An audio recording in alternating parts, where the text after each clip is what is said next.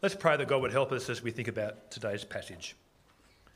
Uh, dear Heavenly Father, we do pray as we so often do that you will give us clear minds and open hearts to believe what we need to believe, to trust what we need to trust, to keep doing where we need to keep doing things, and to change what we need to change for your glory.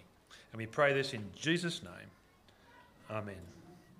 A few years back, I read a piece by the Australian Christian blogger or writer Stephen McAlpine, which suggested that uh, we've moved in the West from living in Jerusalem to living in Athens, and now we live in Babylon.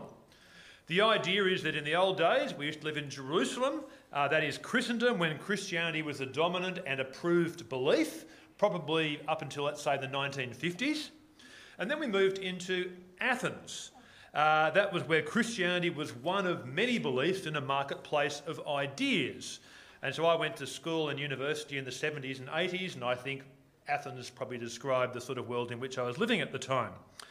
Then, uh, more recently, uh, he suggests that now we live in Babylon.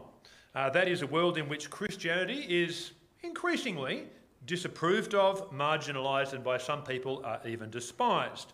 Now, whereas the level of opposition to Christianity in Australia is pretty small compared to that which is found in uh, various other countries around the world, it is increasingly apparent that Christian beliefs are becoming more at odds with generally general views of society. Now, I was away on holidays for two weeks uh, and I missed most of this. When I came back, I heard about the former NAB CEO Andrew Thorburn, who I'm sure you all know about, who was appointed as the CEO of the Essendon Football Club. And then, about a week, uh, I think a day or two later, uh, he was pretty much forced to uh, resign. Now, the reason he was forced to resign was he was also chairman of an Anglican church in Melbourne, uh, known as City on a Hill.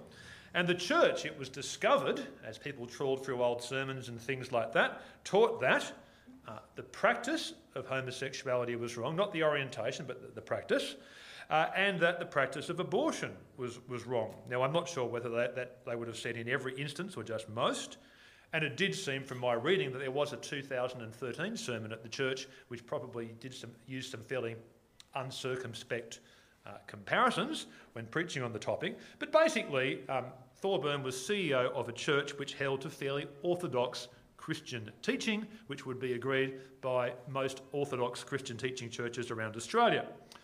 Now, there was quite a response. Victorian Premier Daniel Andrews uh, got into the act and described these views on homosexuality and abortion as being absolutely appalling. That kind of intolerance, that kind of hatred, bigotry, it's just wrong. There's the Premier. The Essendon Football Club said the church's values uh, were in direct contradiction to its own values, the values of the football club. The president said, Essendon is committed to providing an inclusive, diverse, diverse and safe club where everyone is welcome and respected. Now, the irony of those comments seem to be lost on the speaker. The club wants to be inclusive, welcoming, and respectful of all, but it seems that that all doesn't include those holding Orthodox Christian beliefs, or probably Orthodox Muslim beliefs, or a whole lot of other beliefs. Highly selective, and as you would probably know, there was a lot of kickback people uh, weighed into the debate, including the former Australian Prime Minister John Howard, who strongly criticised the treatment of Mr Thorburn, saying it had been preposterous and against the spirit of the country. Now, I agree with Mr Howard that it was preposterous in that it seemed to be very intolerant and non inclusive itself. Uh, as I just suggested, but sadly, I don't know whether it's against the modern spirit of the country because it seems to me that elements of our society are becoming increasingly intolerant uh, of and non-inclusive when it comes to differences of various sorts. It's okay to have some differences, but not others, it seems. The point is, uh, I think this is just a sign that we're slowly and increasingly, not like other countries, but we're sort of increasingly living in Babylon. Now, when Stephen McAlpine in his article said that we're living in Babylon, he was, of course, referencing the ancient Babylonian Empire uh, of around about the 6th century BC, the empire in which people such as Daniel, in today's reading, and his friends were exiled. And living in Babylon for Daniel meant living in a cultural context where there were views around which were very different to his own views. And so, as we look at Daniel and his friends living in this cultural context of Babylon and how they dealt with it, what they learnt about God and how they acted themselves, there should be quite a few uh, lessons for us as we're not in the real Babylon, but we're in increasingly in a Babylonian context. So, uh, today, as you've worked out, is the first week of our Term 4 series in the book of Daniel, which we're going to be going through week by week. I've entitled today's sermon Living in Babylon. Hopefully, you've picked the outline up on the way in. And firstly, I want to think about living in Babylon, God is still in control, focusing on verses 1 to 7. And then verses 8 to 14, we're going to think about drawing the line. And then finally, and very briefly, uh, verses 15 to 21, God blesses his people. So let's start by thinking about living in Babylon. God is still in control, especially the first seven verses.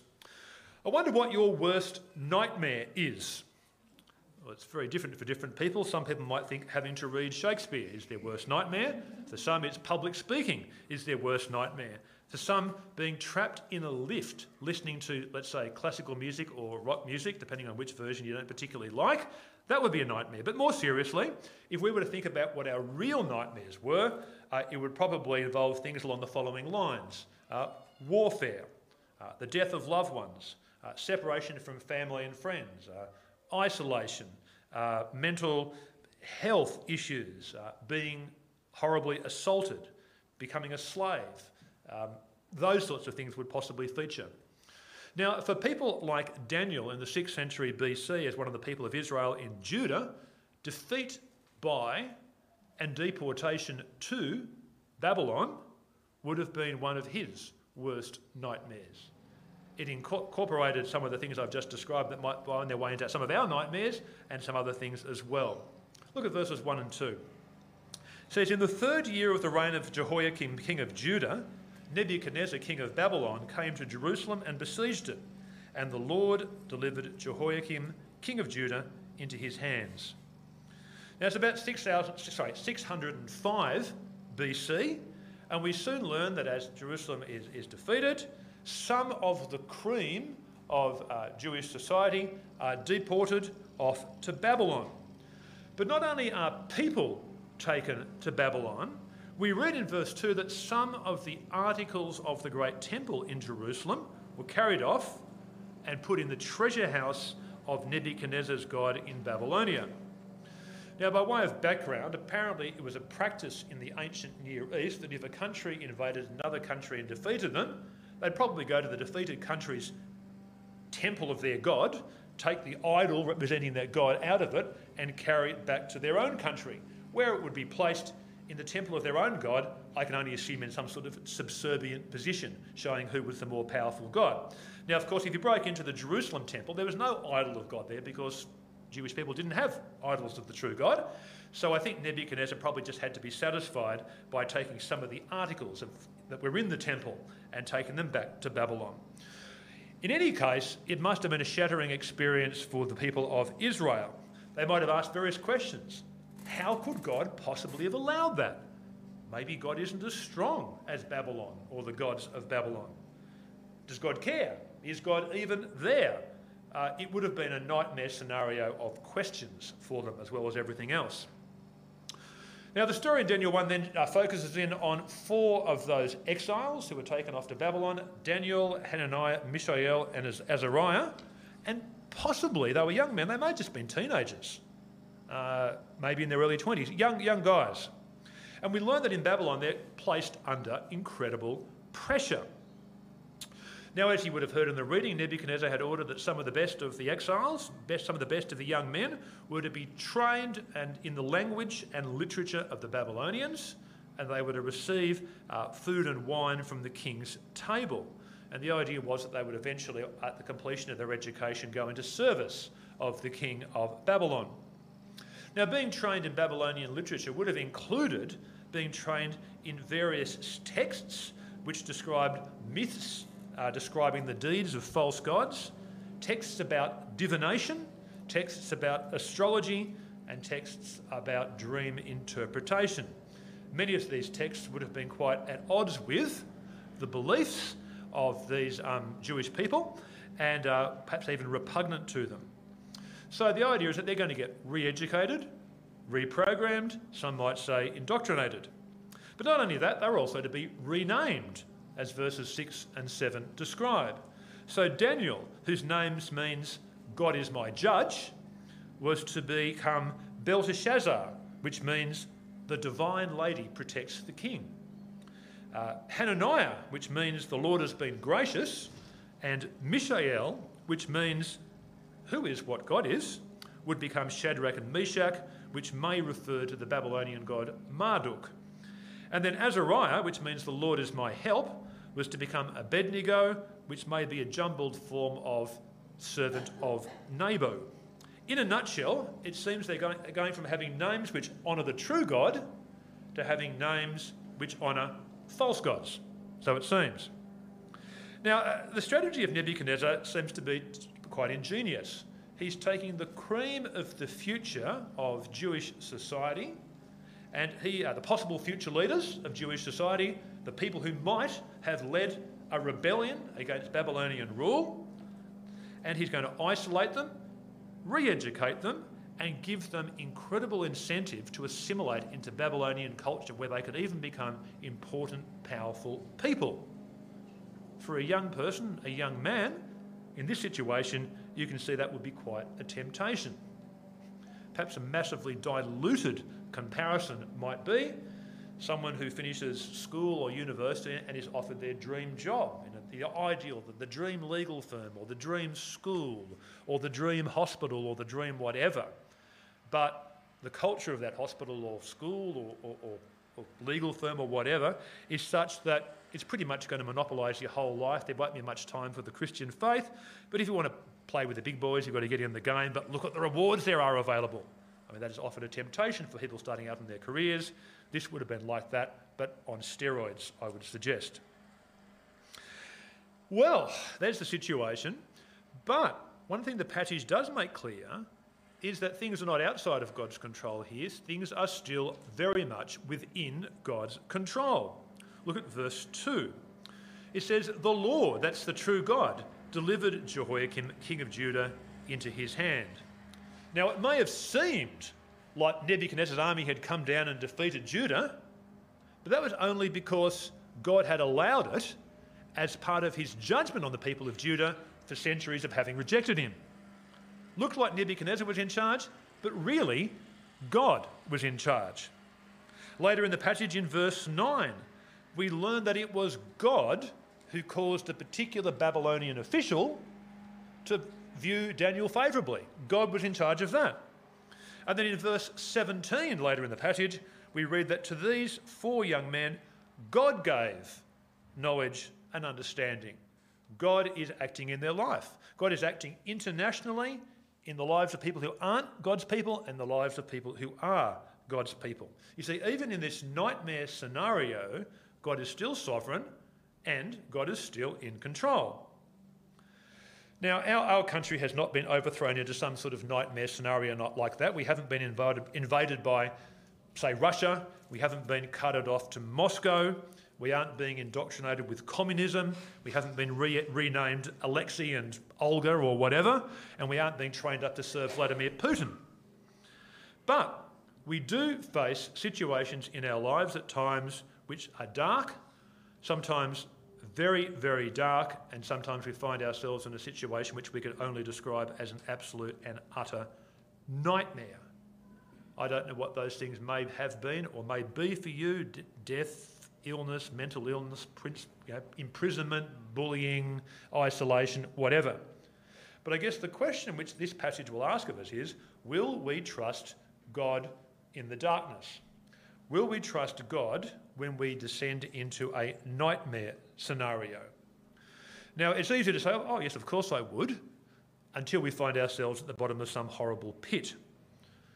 Now, it seems to me um, over the years that uh, nightmare, dark, pit type scenarios can either drive people away from God or drive people towards God. Obviously, that second is the better version. Now, uh, You've often heard me talk about the hiding place in Corrie ten Boom, but uh, in the holidays, I finally found myself in a situation where I could show my children the movie version of the hiding place, which I think, I don't know what they really thought, but I think they found it surprising and somewhat confronting. Uh, as you would know, it's about Corrie ten, or as you may know, it's about Corrie ten Boom and her sister, two middle-aged Dutch women, Second World War. They're Christians, but they're helping hide Jewish people from the Nazis and get them out of the country. They're eventually betrayed and end up in a concentration camp called Ravensbrück. And uh, the, the, movie shows quite well what the book describes and what we would know from history is that the conditions there were horrendously brutal and depraved. Now, that is clearly a nightmare scenario. And in the movie, as you watch it, you can feel the two sisters, you know, grappling with, am I going to trust that God is with me and sovereign even here? And it seems that one of the sisters in particular goes through quite a struggle. But God strengthens them, and they do trust God. And uh, in the movie, um, you see that they learn some great things about God and do some great ministry uh, in that concentration camp. Now, near, in the movie, near the end of the movie, when uh, Corrie's sister is about to die, and she's very near death, uh, she speaks to Corrie in the following words. And the sister says to Corrie, pretty much on her deathbed, um, We must go everywhere.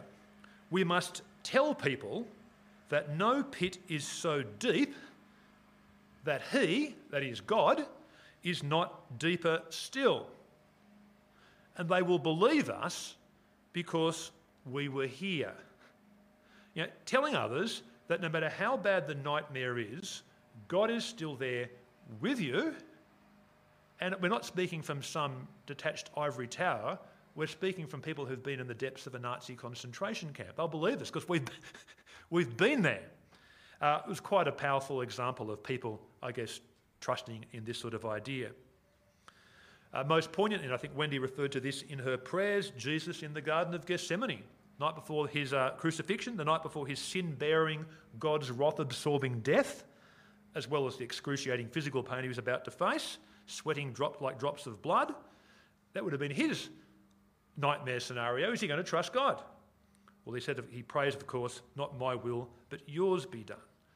Jesus, in his nightmare, he trusts God's sovereignty, God the Father's sovereignty as well, and stands firm.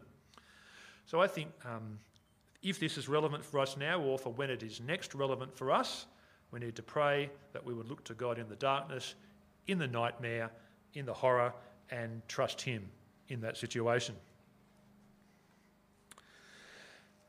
So, moving on to the second section, um, drawing the line, verses 8 to 14. You See, Daniel and his friends in this situation had to decide what it meant to be God's people in Babylon. What could they do? What would they do? What must they not do? Now, when people find themselves in a situation where they and their worldview differs strongly to the, the worldview of the cultural context in which they live, there are a few options of how we might respond. We might retreat from the world, go into our own little ghetto, the path of avoidance we might embrace the world and become just like it so that we're no different.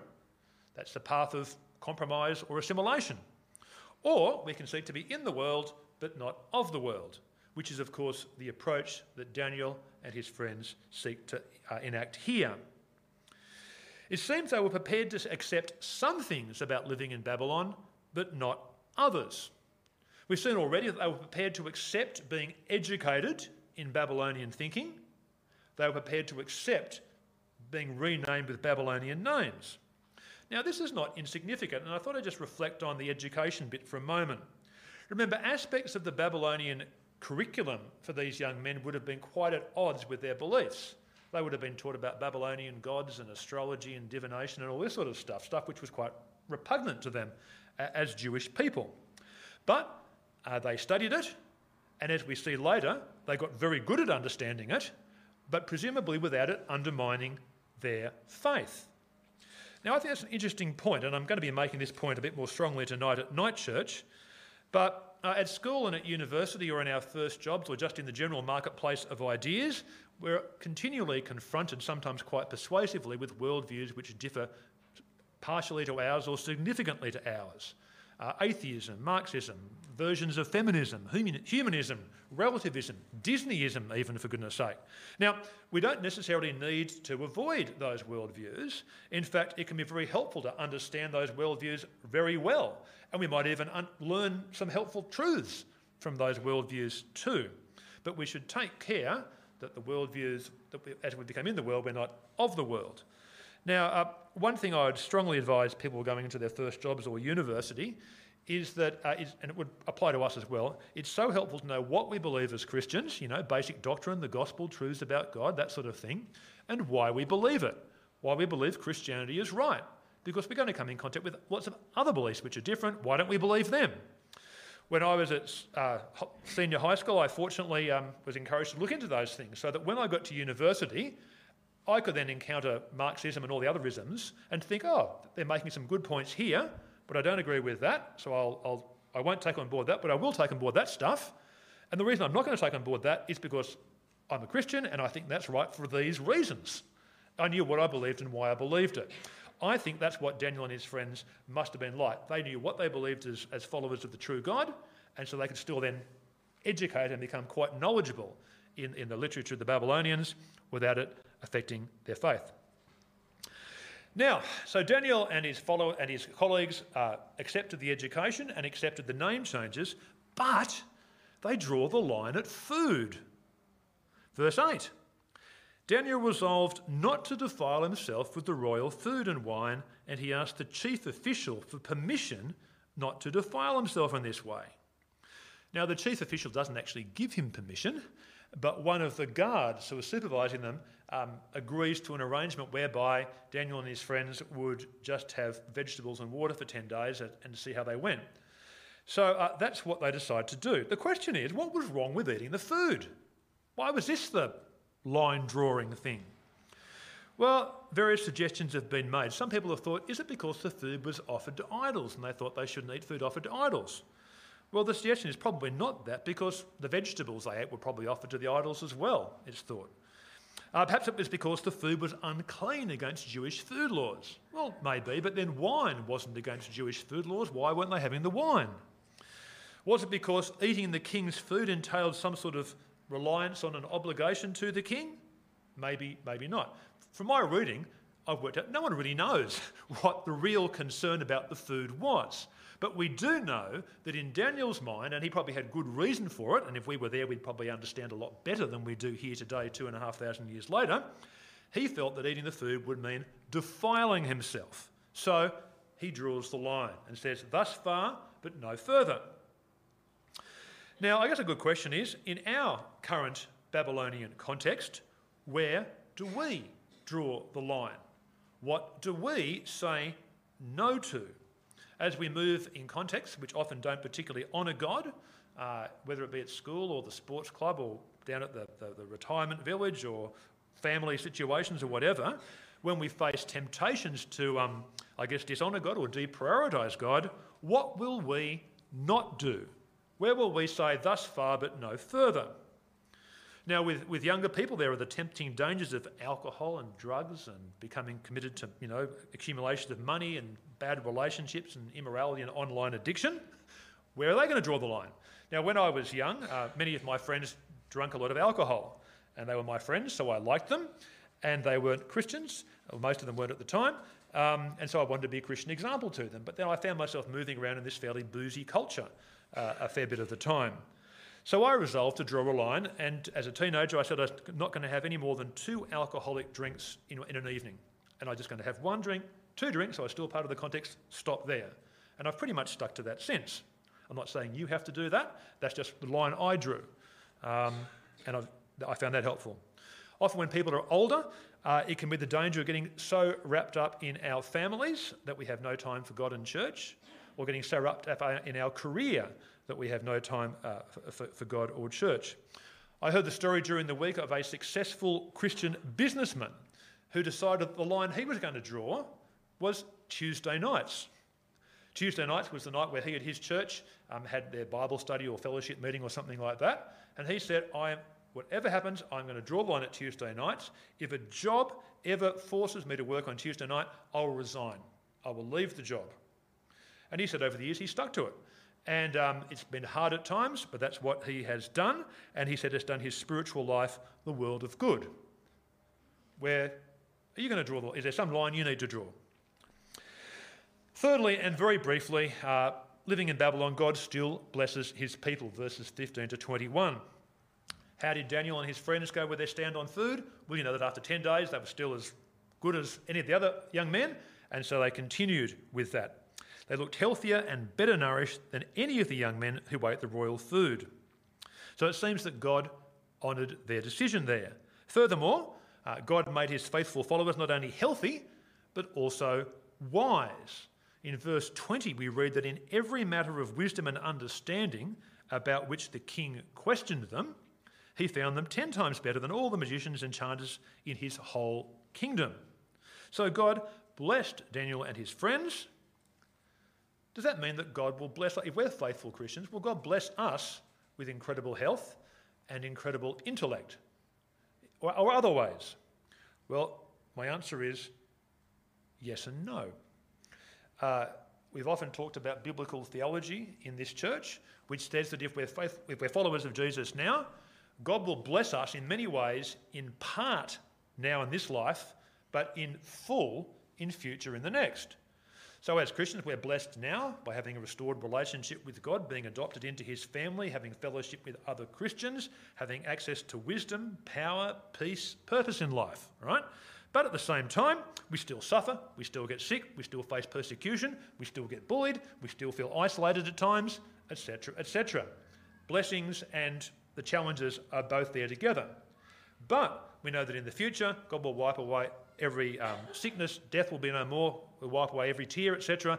All that stuff will be gone, ultimately blessed then. Now, those truths, oh, that's great. um, they finished Sunday school, and I've almost finished my sermon. Um, good. I'd like to hear more. Um, look, these thoughts about uh, blessings now in part and in the future are great encouragements, particularly for Christians in persecuted countries, particularly for Christians as they get older, and particularly for Christians if they're really in touch with what the Bible's saying. So I guess the point is, does this promise of blessings, in part now and fully in the future, is that an encouragement to us, particularly when we may be in Babylonian nightmare situations? I'll conclude. In this life, we may face nightmare, darkness scenarios uh, at times. The question is when we do, will we take on board the truths of this passage? Will we trust God in the darkness? I mean, will we? And will we obey God in difficult situations by drawing the line? Trust and obey. So, my big idea is trust and obey in Babylon. Let me pray. Our dear Heavenly Father, we pray that we would trust you in the darkness and obey you by drawing the line where we need to. We do pray that we would understand how that impacts us and our lives. In Jesus' name we ask this. Amen.